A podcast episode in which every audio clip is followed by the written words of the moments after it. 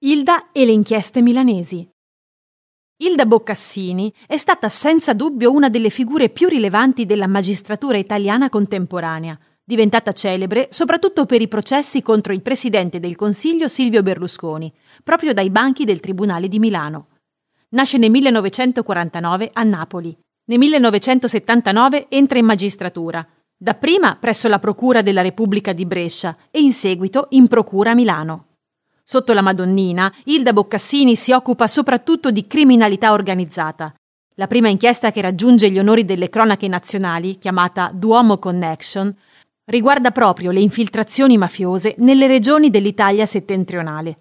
In questi anni il giudice napoletano ha modo di collaborare sia con Giovanni Falcone, del quale diventa amica, sia con il team di investigatori guidati dal tenente Ultimo. Trasferita a Caltanissetta dopo gli attentati di Capaci e di Via D'Amelio, in cui perdono la vita Giovanni Falcone e Paolo Borsellino, rimane nella città siciliana fino al 1994 per tentare di individuare i responsabili delle stragi. È parte attiva nell'arresto di Totò Riina e si dedica anima e corpo alla scoperta degli esecutori e dei mandanti delle uccisioni di Falcone e Borsellino. In seguito, dopo un breve periodo trascorso a Palermo, stanca di una vita blindata e desiderosa di ricongiungersi con i due figli, fa ritorno a Milano. In Lombardia si occupa di mani pulite su richiesta di Borrelli, prendendo il posto di Antonio Di Pietro. Promossa procuratore aggiunto dal plenum del CSM del 2009, si occupa due anni più tardi del caso Rubi.